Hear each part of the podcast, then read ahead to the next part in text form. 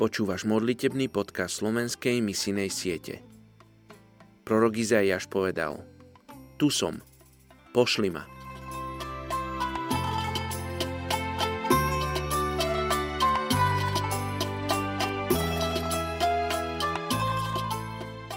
Je 6.12.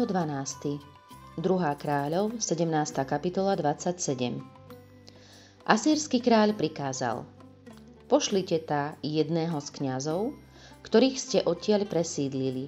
Nech ide, usadí sa tam a nech ich poučí o povinnostiach voči Bohu tej krajiny. Dnes sa budeme modliť za etnickú skupinu Severní Kurdi vo Francúzsku. Kurdi sú mnohopočetnou skupinou ľudí.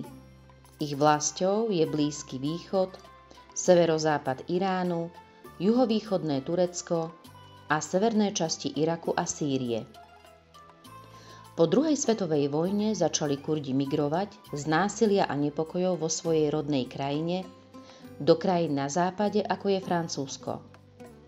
Niektoré kurdské rodiny vo Francúzsku teraz vo svojich domovoch hovoria po francúzsky, zatiaľ čo iné stále hovoria severnou kurdštinou kurmanji.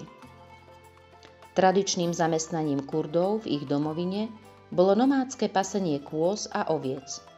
Vo Francúzsku museli prijať nové pracovné miesta ako stavebníctvo, vlastníctvo reštaurácií, malé podniky, výroba. Kurdskí rodičia povzbudzujú svojich chlapcov a dievčatá, aby získali vysokoškolské vzdelanie. Rodina je neoddeliteľnou súčasťou kurdskej kultúry – klán a komunita sú v tradičnej kurdskej spoločnosti dôležitejšie ako jednotlivec. Udržiavanie kurdských hodnôt a prispôsobenie sa ich novej západnej krajine je ťažkým balansovaním, ktorému musia Kurdi čeliť. Mnoho mladých ľudí začalo uprednostňovať svoje vlastné záujmy pred záujmami svojej rodiny a komunity. Asi 75% Kurdov na svete sa hlási k sunnickým moslimom. Zvyšná menšina sú šíti, súfiovia, kresťania a jezídi. Sunnickí kurdi majú tendenciu tolerovať iné náboženstvá viac ako iní moslimovia.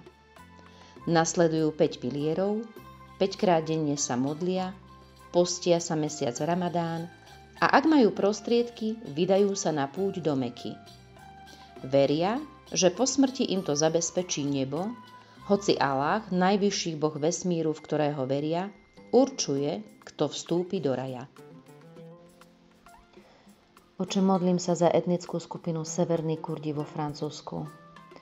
Ďakujem ti za túto etnickú skupinu, ktorá stratila svoj domov a získala nový domov v rôznych častiach sveta, aj vo Francúzsku.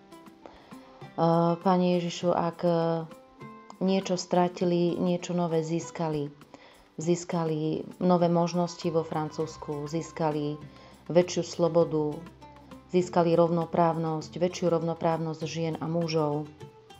A ja ťa tak prosím, aby tie nadobudnuté možnosti využívali rozumne, aby neprišli o svoju takú prírodzenú kultúru a tradície, ale aby prijali to, čo je pre nich dobré. A keď sú medzi nimi kresťania, tak ťa prosím, oče, aby si tak eh, rozdúchal tie iskričky, aby sa rozhoreli plamienky Evanielia medzi nimi. A prosím ťa o samotných Francúzov, aby im slúžili, aby kresťania boli pre nich príkladnými a hodnými nasledovania. Tak ťa prosím, aby sa tvoje meno stalo známym v tomto veľkom etniku. Prosím ťa o to v mene Ježiš. Amen.